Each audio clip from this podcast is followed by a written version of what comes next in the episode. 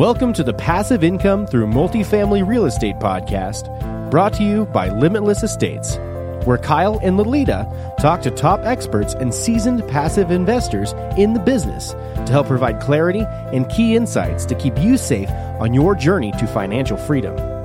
Our goal is to help you get educated on how to create passive income for you and your family by using real estate as your vehicle. Now, here are your hosts, Kyle and Lolita.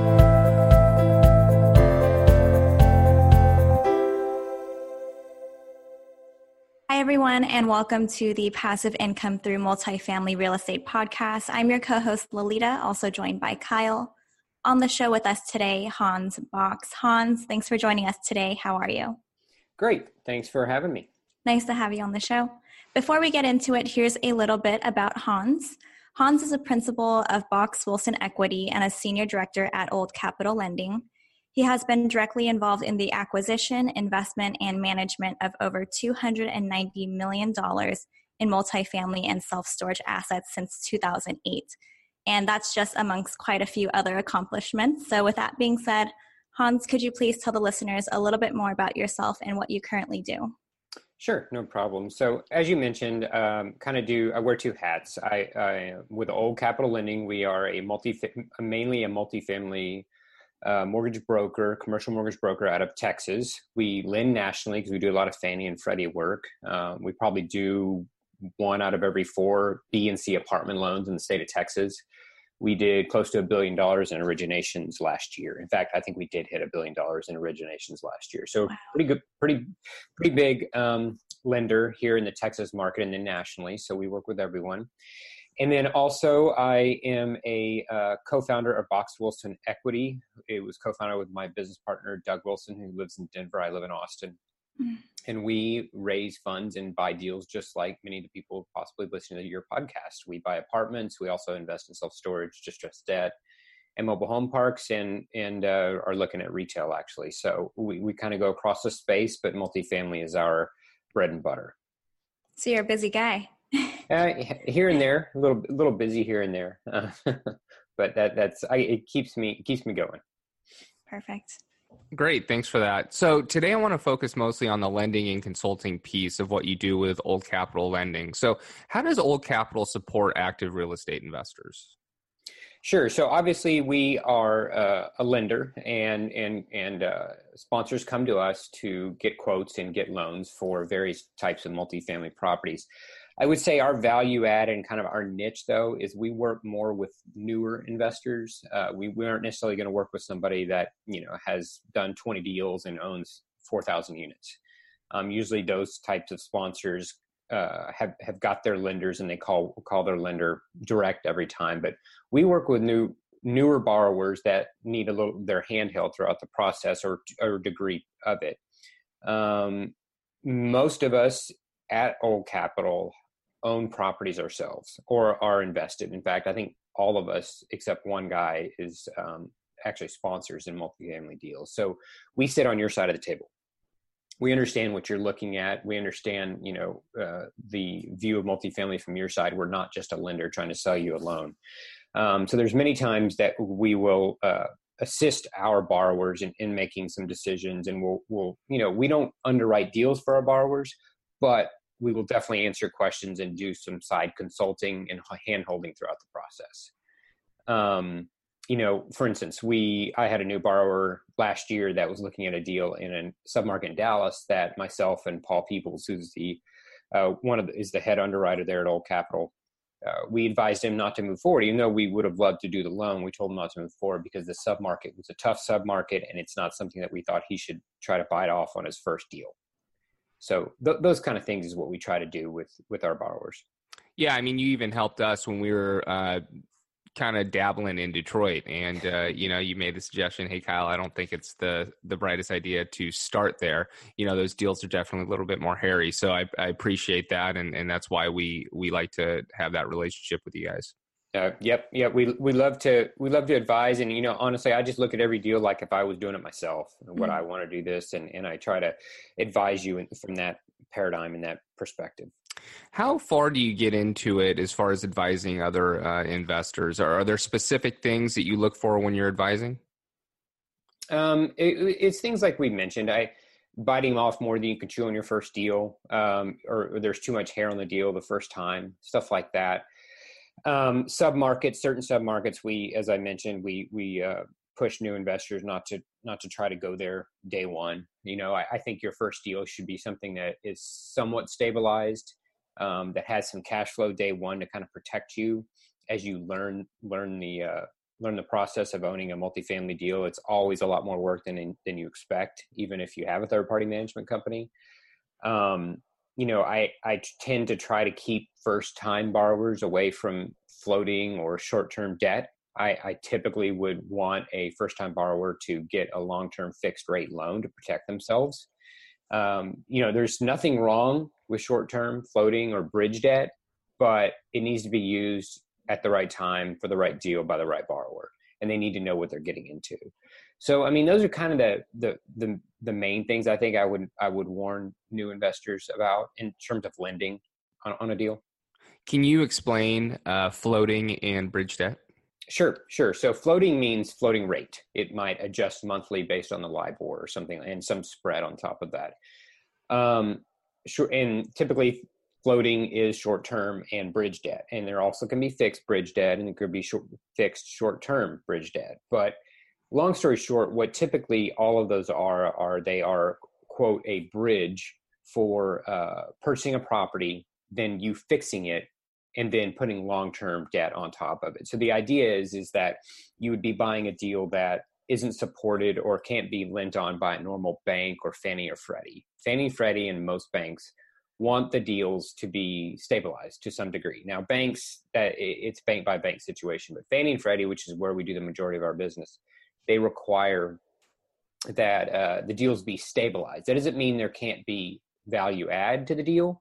That just means that that they need to have some sort of cash flow, some sort of debt service coverage ratio in order for Fannie and Freddie to lend on it. And so when the, when a property doesn't uh, I guess, qualify for that, then what, what happens is we need to take that to uh, a bridge type loan, which then bridges the gap until you can get to Fannie or Freddie. That's the okay. idea. And where can people get in trouble when it comes to a bridge loan? Uh, well, floating, floating rate. If you don't put an interest rate cap on it, um, so if for some reason interest rates spiked uh, and you didn't underwrite to uh, take into account that spike, you, know, you could suddenly be out of cash flow and not be able to support or even not be able to support your debt payments. Um, the biggest problem I see with it is that if you get into, say, a, a 24 month bridge loan with maybe an option to extend 12 months or something like that, you might have a gun at your head in, in two years or three years to refinance out of that loan. And if you if there's been a recession or something hit between the time you bought the deal and this loan coming due, and you haven't added the value that you thought you were going to add, then suddenly you have, you know, a possible maturity default issue with your loan. And then if you can't refinance or you can sell it, but you can't sell enough to get your loan back because typically these bridge bridge deals are pretty high LTVs. They're like 80, 85% sometimes. Then you can be in real trouble as a new borrower. So that's why you've you've got to have some experience, I believe, in getting into this bridge debt because uh, you pretty much have to guarantee you're going to add that value by the end of the short term short term loan, or you, are going to get yourself into trouble. So that that's why I I, I push new borrowers to stay with long term debt on the first deal. Yep, agreed. You mentioned debt service coverage ratio. Can you touch upon that a little bit? Sure, sure. It's it's a it's a term you'll hear thrown around in all lending. It, it it's it's just simply your um your your cash flow for the year, your net operating income divided by your annual debt service payments. And that always includes principal. A lot of new borrowers think, oh, well, my, the debt service coverage ratio is great because I, I get an interest only loan. Mm-hmm. And, but when, when a lender looks at debt service coverage, they look at it as if it's already amortizing. So a lot of these Fannie and Freddie deals will be interest only for one, two, maybe three years. Um, but when they're looking at the debt service coverage ratio to qualify the deal, they assume principal is already being paid, a 30 year amortizing principal. So, what the lender wants on a debt service coverage ratio is a buffer between your net operating income, in other words, the income you get annually from the deal, um, over their annual debt service. So a 125, 1.25 debt service coverage ratio means a 25% buffer for the lender. In other words, they're they're covered by 25%. So that's typically is a 125 is what lenders look for, banks and Fannie and Freddie. That's high level. Got it. And it just makes sure that you're able to pay pay your debt service on on the building. Exactly. They, all they do is they just want some sort of a uh, a buffer or protection for themselves. So they won't lend on um, a deal that has, say, a, a debt service coverage ratio of 1.15. To them, there's just that's too tight. Got it. And so with bridge debt, they do not have a debt service coverage ratio, do they? Um, some do. Yes. Okay. It, it totally depends on the lender, depends on the bank. So banks will do bridge loans, debt funds will do bridge loans. Fannie DUS lenders will do bridge loans, and they all have their different rules and what they're comfortable with because the, the there is no set box for bridge. It all depends on the lender themselves and what they're comfortable with. So unfortunately, you know, it's a deal by deal basis on, Got on it. those. Okay, so as a mortgage broker, can you explain how that works a little bit? Do you have specific lenders that you reach out to? Do they are they all in specific markets? So depending on the deal that's brought to your desk, do you reach out to a specific lender or is it kind of, hey guys, this is what I've got, and then you get the quotes back? So typically, what we do is we have a very strong relationships with a handful of Fannie Mae and Freddie Mac lenders. So I'm talking from the agency side, which is agency is Fannie and Freddie. Um, we, we have a very tight relationship that we do hundreds of millions of dollars with of work of um, of loans with these lenders, and then when you bring me a deal, I look at the deal, and then I look at the location of the deal, you as a borrower, what the deal looks like, um, and then we'll pick one of those lenders that we think would best be a best fit. So even though Fannie and Freddie, everyone thinks Fannie and Freddie lending is kind of a commodity and they're all the same, doesn't matter what DUS lender or what Freddie lender you take it to. Uh, that's not true. There are lenders that prefer different property types. There are lenders that will uh, do something that's more risky, but will charge you a higher interest rate or charge you, you know, a higher origination fee, things like that. So it really depends on the deal, and so that's kind of where our value add is. Is other than just helping you get through the process and helping you look at the deal and, and understanding all the all the gotchas um, and helping you prepare for a loan. We also pick the right lender for the right deal because the key number one key is obviously we want to pick a lender that's going to close. So we will pick the one that we think is most likely to close. In other words we'll get you on that horse day one. We'll always have a backup. We'll know who we may go to but typically we are going to pick the deal the lender that we know would most likely close in this deal. Because if you don't close it, everything else is kind of irrelevant Right, right.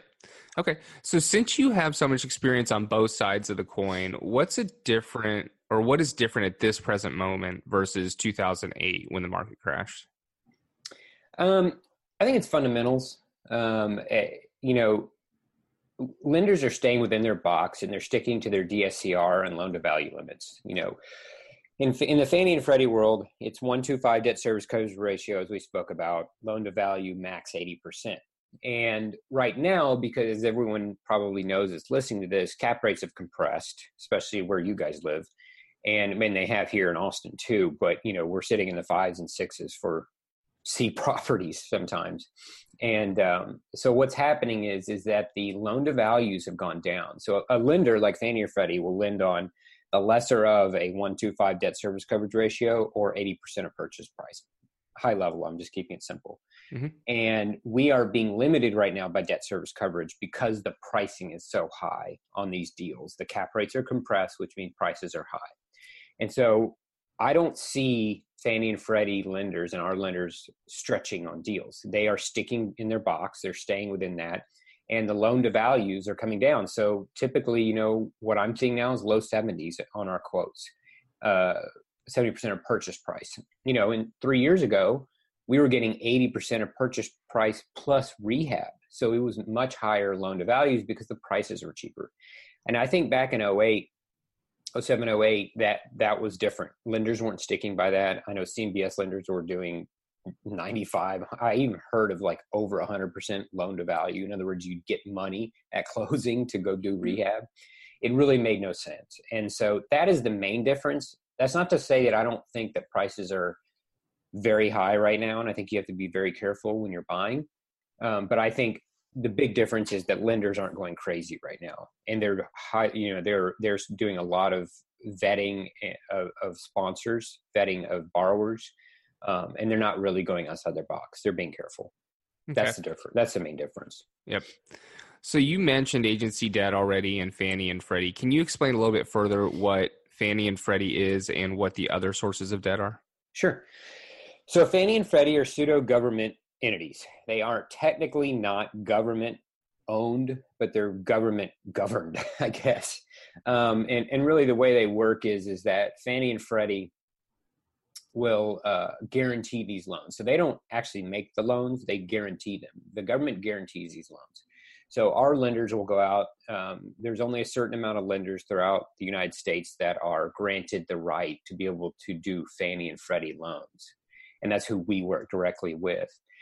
And Fannie and Freddie guarantee the loans, um, but the the loans in themselves are still just mortgage bonds that are bought, you know, on the on the secondary market on Wall Street or, or wherever. So they're, they're bundled into into tranches of bonds, and they're bought by large institutional investors. And so the reason that they're typically better loans is because the government guarantees or backs the loans, then that means the terms are better. Interest rates a little bit lower because the risk is lower. Amortization's better, 30 year versus a bank, which might be 20 or 25, is better because the risk is lower. So that that's what when you hear agency loans, that's what that's tossed around. Is Fannie and Freddie, government guaranteed to a degree, and better terms. Then you have other types of loans, which are typically banks, local banks, or regional banks, or even national banks. And these are what you call balance sheet lenders. They actually they actually make the loans off their own balance sheets. They have a they have a loan on their balance sheets for your XYZ apartment property. And their terms are typically not quite as good as Fannie and Freddie because they don't have the government guaranteeing the loans.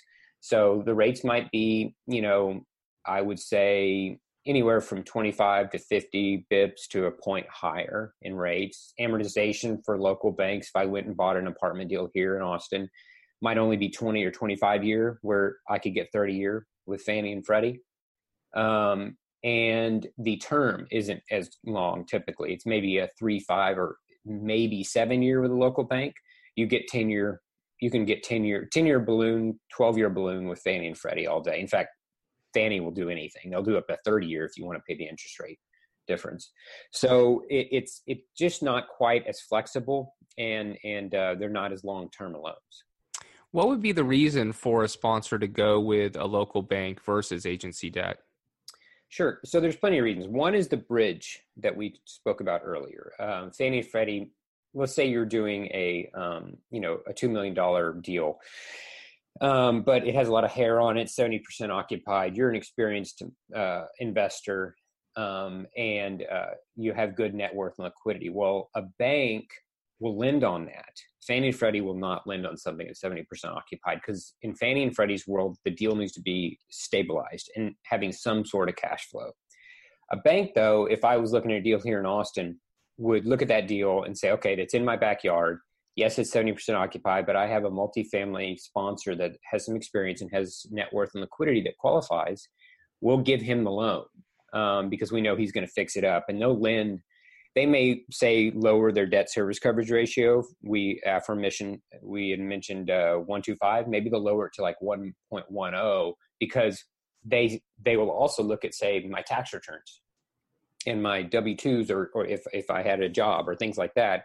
And they'll take that into account and say, okay, the cash flow in this deal, you know, the, the property is only generating a one, one, one, uh, one, oh debt service coverage ratio. But if I add in the sponsor's other cash flow, what they call is global cash flow, then they'll get a they'll get a, a debt service that they can handle. So banks are more flexible is your answer. And I would use them for a deal that has hair on it or that's too small. Fannie and Freddie's basically a million and up in loan proceeds.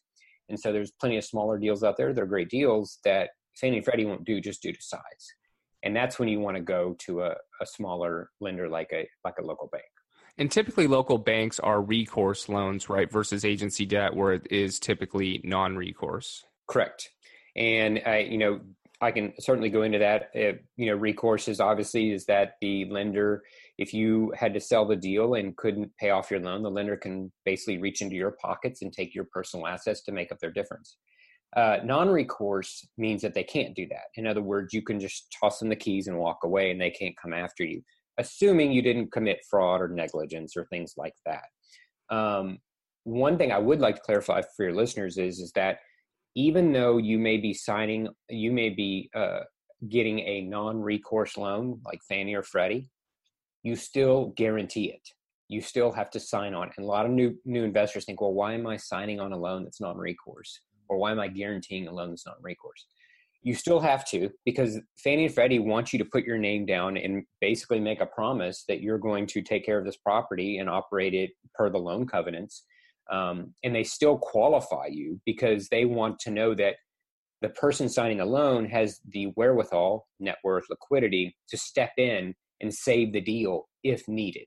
So even though they are relying on the property almost 100% to to protect their collateral, uh, to protect their loan, they still want you as a guarantor to be qualified because they want you to be able to go in and save the deal. They don't want to own it. In other words, they want you to come in and and and help out. So you still have to guarantee non-recourse. Got it. And I did not prep you for this question, but does agency debt typically perform better than local bank debt as far as the properties that have been lended on? Um, what, what, do you mean perform better? Well, so I think I read something back in 08 where agency debt, there was only a 1% default rate for agency debt, whereas, you know, local bank debt, there was definitely a higher default rate. You know, I, will plead ignorance on that. I don't know what the statistics are right now. Um, I would guess that agency is most likely still uh, uh, lower default because one, it requires more experienced sponsors. Two, they don't lend on anything that isn't already stabilized and cash flowing. So most likely, yes, it, that, that that would that would be true. Got it. In your opinion, what is the one thing that makes or breaks a real estate investment in multifamily? Well, besides the obvious, um, buying right or not paying too much. So I don't, I don't want to give you that obvious answer. It's management. Um, I've always said that it's if you have a good property management company, and in turn they hire a good property manager. It's amazing, you know, you know that how people don't think about that when you're you buy a ten million dollar apartment deal, you're buying a ten million dollar business. Yep and then you don't vet the, the person that is sitting on site managing your deal that need that's imperative i've seen great managers that are you know that are paid 40 50 thousand dollars a year save 15 million dollar properties and and so it is all about in my opinion that local on-site manager and then in turn that regional and or management company that employs that manager uh, it's that's that's everything to a deal everything Great. So I think Lolita now is going to take us into our final four questions. All right, Hans, let's dive right in. What is the one tool that you use in real estate investing that you cannot do without? Well, in in my opinion, it's it's not necessarily a, a hard tool. It's networking. Um, you know, everyone's heard the quote: "Your your uh, network is your net worth," right? Mm-hmm. And so it's all about networking in real estate. It's an incredibly small uh, ecosystem and I run into you know you run into people all the time that that uh, you you've, you bumped into at various conferences and, and meetups and things like that. And you know I couldn't have gotten anywhere in, in my career without the network in, in, real estate. It's it's still a little bit of a good old boys network to a degree here and there. So it's always good to know people. Mm-hmm. Agreed. Can you tell us a story about your biggest mistake in real estate investing so far, and what is the main takeaway for our listeners? Sure. So this is a little bit of a story, and it's kind of how I got started with my company, Box Wilson Equity, my my um, with my partner. Um, one of the first, actually, probably the first multifamily deal I invested in was a deal in Dallas. Um, know, I was a more or less a passive investor in the deal. I didn't have any control. Let's say I didn't have any control in the deal. Um, and I cashed out my IRA to invest in it, quit my job, was you know getting into multifamily real estate full time. So um, it was a it was an interesting time. This is about you know 2009, 2010. So we bought a deal really cheap. Obviously, it was a good time to buy. At the time, though, it was very hard to operate these properties because everything was so in distress. And long story short, I put a quite basically probably two thirds of my net worth into this deal, and um, and the deal wasn't going well, and the sponsor, the person in charge, didn't uh, respond to us as passives and our our prodding to hey let's maybe change management companies this doesn't seem to be going right we're maybe over rehabbing the deal our occupancy is not going up you know if you looked at the valuation of the deal we were actually and based on our investment uh, at that time because of the, the, occupancy and the NOI at the time. And long story short, uh, what happened in that deal is I was pretty vocal, and so was this other passive investor in the deal who happens to be my business partner now, Doug Wilson. And we were pretty vocal. And long story short, we got voted in by the passive investors to take over the deal. And we uh, we didn't kick the sponsor out because we can't kick him out, but we took over control. So we hired a new management company. Um, she did an incredible job. We then uh, we turned it around, got over ninety percent occupied. We sold the deal for in 2012 or so at, at a time was record in that market and record price in that market. Now, wow. If I look back on it, I wish I still owned it. it's about, but nobody knew the cap rates and it right. would be where they are. So it kind of kicked us off and got us started. So from that is where our company got started and we had there was kind of critical mass of investors in that deal that appreciated what myself and, and doug did and they asked us hey you guys ever going to work together and do, a, do a deal together and that's how we got started and mm-hmm. it kind of it lit a fire under us and gave us you know uh, an idea that hey let's let's look at doing something. So we started small and uh, went from there. And um, you know my takeaway from that is vet your sponsors and learn how to before you just jump and put 100k in a deal vet the deal vet the sponsors vet the legal agreements all of that. I mean i learned so much through that. I mean in, in my case it was trial by fire but you know in, in um in what i love for your listeners take away is is that you've got to spend time analyzing these deals and vetting these sponsors um, I see people all the time that will literally spend months trying to figure out the best TV or car to buy, but they won't spend the same amount of time investing 100k into, into it into an apartment deal. They see mm-hmm. uh, you know a pretty PowerPoint presentation and and beautiful returns, and they're in. And and that's where you really have to be careful. Um, so I, I'm actually working on a training around that right now. Wow, great advice. That's very true. What is it that you need to do now to grow your life to the next level? Well, um, you know, I I'm kind of doing that now. I've I've joined a, a, couple networking groups that are where I get around, uh, uh, and they're they're it's men specific, but it's just the way it was formed. But it's where I'm getting around guys that are that are at my level or above, and most of them are above. And you get into that kind of environment, and it it makes you feel like you've done nothing. And so when when you get an environment like that and get around guys that are just pushing you you know incessantly and and you, you see that you know you think you've done decently well and then you get around people like that it's just that's that's really i think what people need to do is get get around you know be the dumbest guy in the room um, and, and, get around smart people and that's what i'm trying to do with myself too yeah that's yeah. great i mean that's one of my favorite quotes is you're the average of the five people you hang around with the most right exactly. i mean tim ferriss and jim rohn say that and uh, if you are the dumbest guy in the room then you're going to benefit from that certainly Exactly. I, I always want to feel intimidated, and I do in this group. So awesome.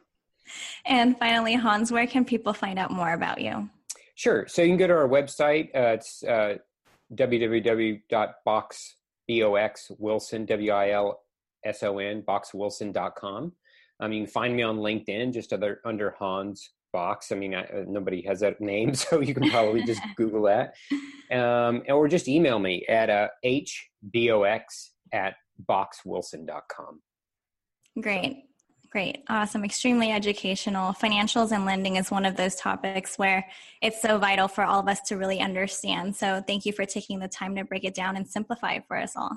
Oh, well, thank you. I really enjoyed speaking with you guys. Perfect. Appreciate your time, Han, and uh, thanks for being on the show. Thank you.